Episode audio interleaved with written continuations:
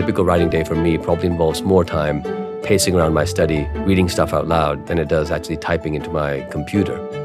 Oh, I would cast somebody who knows how Southerners talk and doesn't do one of those ridiculous Hollywood imitations.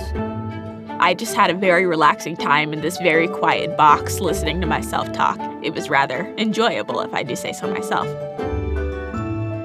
Welcome to This is the Author, where authors talk about narrating their audiobooks. In this episode, meet novelist Mohsin Hamid, fiction and nonfiction writer Beverly Lowry, and poet, actor, and student Alora Young. Hear all about the ways the spoken word elevated the language and experience of their works. Enjoy. This is Mohsin Hamid. For me, the book is very much about loss and the feeling of loss that I think most of us experience over the course of life as the world around us changes. And there are things that we are tied to that are wonderful things. There are things that we are tied to that, in retrospect, may not have been so wonderful, may, in fact, even have been, to a certain degree, malign. But whatever they were, they were important to us. And as the world changes and as the pace of change accelerates across the world, we are experiencing this sense a rapidity of change and a rapidity of loss that if we allow this to go unaddressed, if we don't have stories, have ways of acknowledging the losses that are being experienced and the sense of being dislocated by loss, unmoored by loss, the danger is that these unaddressed losses become a fertile ground for all sorts of malevolent characters, people who peddle anti human kind of nostalgias who tell us that we can go back to what things were like. We can be young again. Things can be the way that things were when we were young again. And in that process, condemn us to, I think, a futile effort to move backwards through time. And so for me, the novel really explores this the many losses that we experience, that these characters experience, that human beings experience, ways that we can navigate those losses, and ways that it might be possible to take things into a future where new forms of optimism are possible. The book is, in a sense, a novel born from the COVID pandemic. Most of it was written during the pandemic time. The idea for the book certainly preceded the pandemic. And as I was sketching the book out, all that was happening before the pandemic. But the pandemic, in a sense, brought home the idea that what we imagine to be immutable reality is really just a veneer. It can be peeled away very, very easily. And that what we think of as fixed is highly contingent.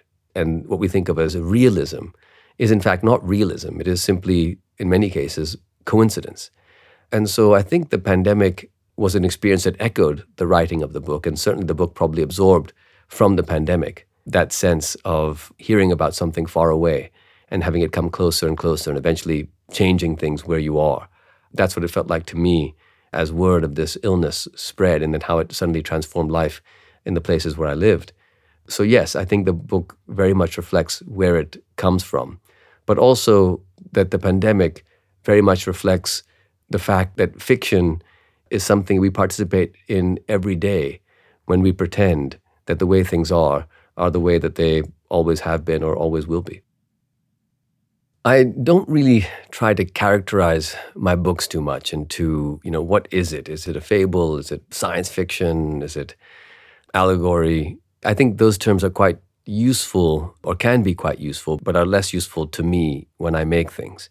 And the reason for that is that I view my job as a writer really not as the task of making novels. I think what I do is I make half novels that are words on a page and that readers, when they read those words on a page, imagine them into existence and create what is actually a novel. You know, a novel isn't a bunch of A's and Q's and commas and full stops.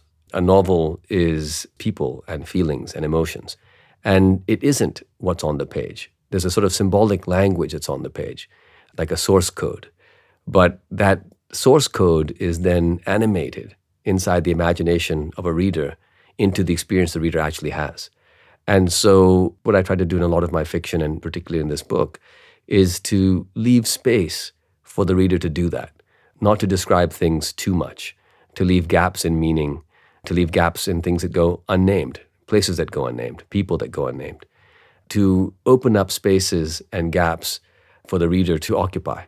And brevity is part of that too. I tend to write short novels, but I hope that the reader, in a sense, makes something bigger of these shorter novels. And what I'm offering is just a way into an experience that the reader will co create alongside me. It's strange to read the book from beginning to end out loud, and I've done it for each of my books. And every time I feel I learn something because when I read my books out loud in the process of writing them, which I do over and over again, you know, a typical writing day for me probably involves more time pacing around my study, reading stuff out loud than it does actually typing into my computer. But that said, when I'm reading it in my study by myself, I'm reading it and really catching the sound of it to my ear. When I'm reading it for an audiobook, it feels more like a performance. The imagined audience is more distant and less clearly perceptible in my study, and suddenly much more present and much closer in the recording studio. And so the book gets interrogated, it gets questioned in a different way. How well does it work for that imagined reader as it comes closer, as that person comes closer, as that idea comes closer? So it exposes things, it shows me things, it makes me reassess things. This wonderful idea of the classical Sufi poets as engaging in a task of brushing the sands of the beaches of their poems with their eyelashes to remove all the pebbles.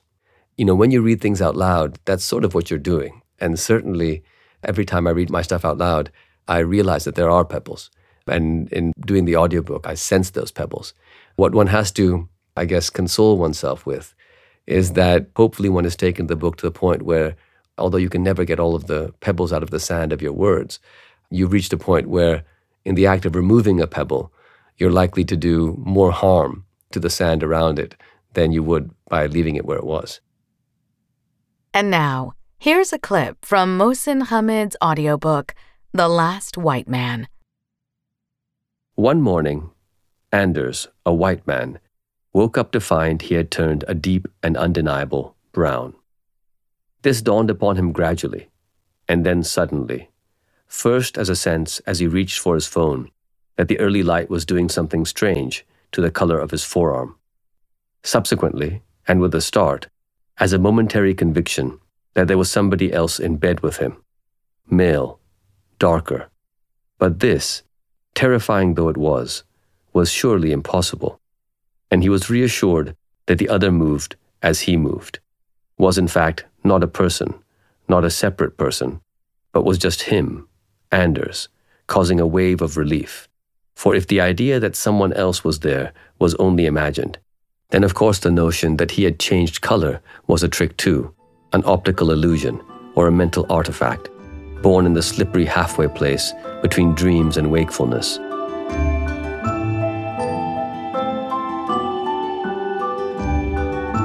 Hi, this is Beverly Lowry, author of Deer Creek Drive A Reckoning of Memory and Murder in the Mississippi Delta. I think I've been waiting to write this book for as long as I've been writing books because two other nonfiction books of mine concern terrible and very splashy murders that kind of rocked a community. And anytime I was interviewed about why would I write about such terrible things, I always cited the murder of Idella Thompson and the conviction of her daughter as the murderer. It happened when I was young, a girl. I never forgot it, and it always haunted me. And so at this point in my life, I decided okay, I think the time has come. I'm going to write about this. I went and started doing research, and here's the book. If I had to describe what it was like to record my audiobook in one word, that word would be harder than I imagined. It takes a long time to read and to read so that the words which I know can be understood by other people. It took a week and it was all fine. I worked with very pleasant, kind people, very skillful people, but my ears got very tired. I realized that sometimes I used words that I was perfectly comfortable using, that I knew the meaning of, and thought were appropriate in the whatever particular sentence they landed in. But in fact, I had trouble pronouncing them. One was intestate, like the man who died intestate, and the other version of that word, intestacy. There were a few others that we had to look up. And there were names in the book that I was unclear on. For those, like Claude Romine and Bogue Phalia, the river, I had to call my friends from the Delta and say, How do you pronounce this? Because I wanted to get it right. I guess what I'm especially proud of is establishing the context of this murder. As in the Delta, in a particular time that began during Jim Crow and lasted through the Brown decision. Anybody who writes and especially wrote about the Mississippi Delta writes inevitably about race and class. I wanted this murder to be placed within that context, not just murder details, trial details, one after the other, but a whole sense of what was going on. The details of the trial and how easy people were with the language they used and the language that was in the trial transcript, I found pretty shocking. And I wanted that to be included and to be made clear. I hope I did that. If I wasn't going to record my audiobook, oh, I would cast somebody who knows how Southerners talk and doesn't do one of those over the top and ridiculous Hollywood imitations. I don't know who that would be. I listen to a lot of audiobooks and I hear a lot of good readers I think a professional actor, a woman, might have been able to be a little more casually certain about her reading than I felt I was. I listened to a lot of audiobooks, and I think the one I enjoyed the most was Robert Caro's reading of Working, because it was all about him and about his experience writing Lyndon Johnson's biography, he would get tickled remembering certain scenes. And I would be driving along, listening to him, laughing with him. Plus, he has that deep New York accent that he makes no bones about and never tries to improve. It was just a perfect delight. Plus, for a person who's done a good bit of research on her own, great information and insight. My favorite place to listen to audiobooks is in the car, especially on those long drives from my home in Austin to Jackson, Mississippi, Greenville, Mississippi, Leland, Mississippi, Memphis, and all places in between, and on whatever exercise equipment I happen to be operating, usually a spinner bike I bought before the pandemic. And now, listen to a clip from my audiobook. You'd think by now people would have forgotten, or perhaps decided simply to let go of the memory of what happened in the Mississippi Delta town of Leland in the early afternoon of November 17, 1948. But nobody has. Even people too young to remember know about it. They've seen clippings pasted in old scrapbooks or heard the story. which did not, by the way, end that year or the next, but went on and on. One of those stories that, because people love to tell it, keeps starting over. Although some local residents still refuse to engage, even briefly, in a discussion of the matter, there are those who would, if you went to Leland, gladly point out the house where it happened, still standing, freshly painted, perfectly white, lawn exquisitely maintained.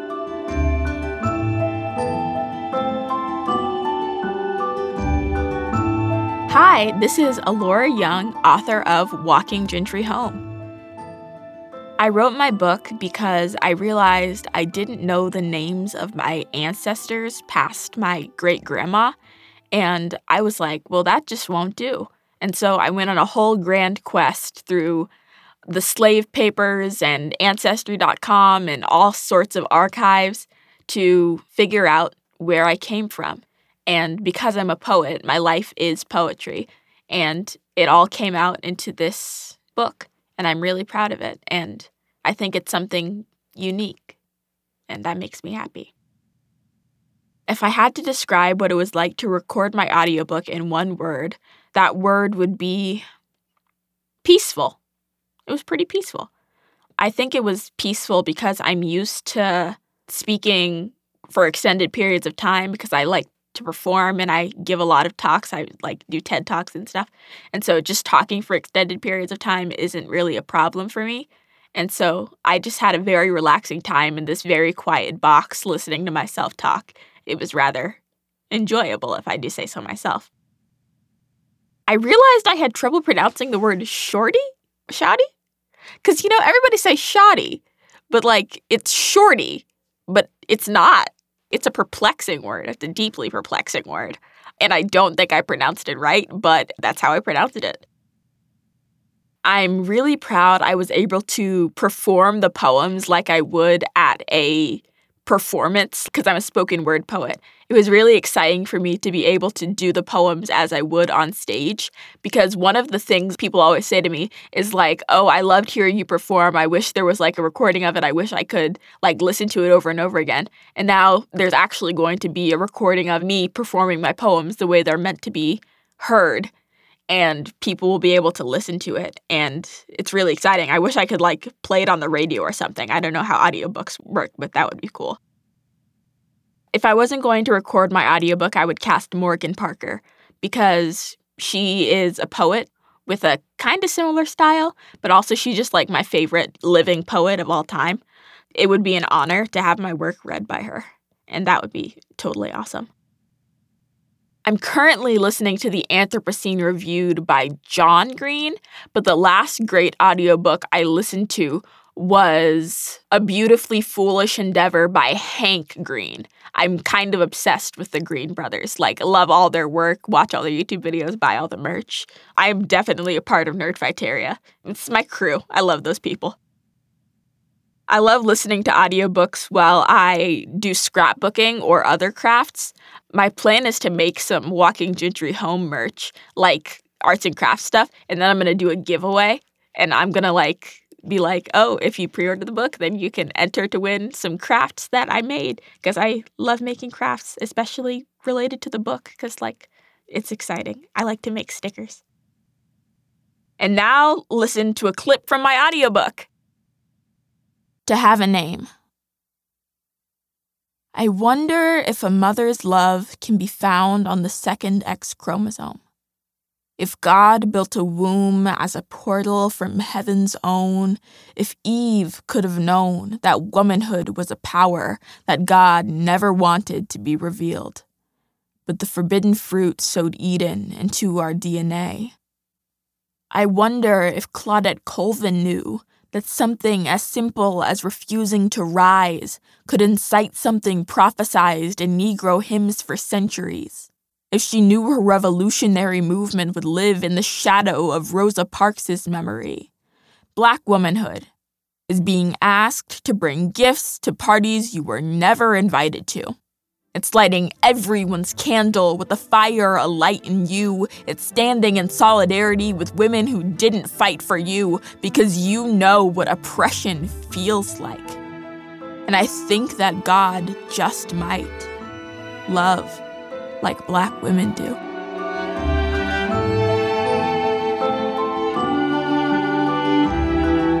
This is the Author is a production of Penguin Random House Audio. Thank you for listening. For more behind the mic content and audiobook recommendations, visit www.penguinrandomhouseaudio.com slash next listen.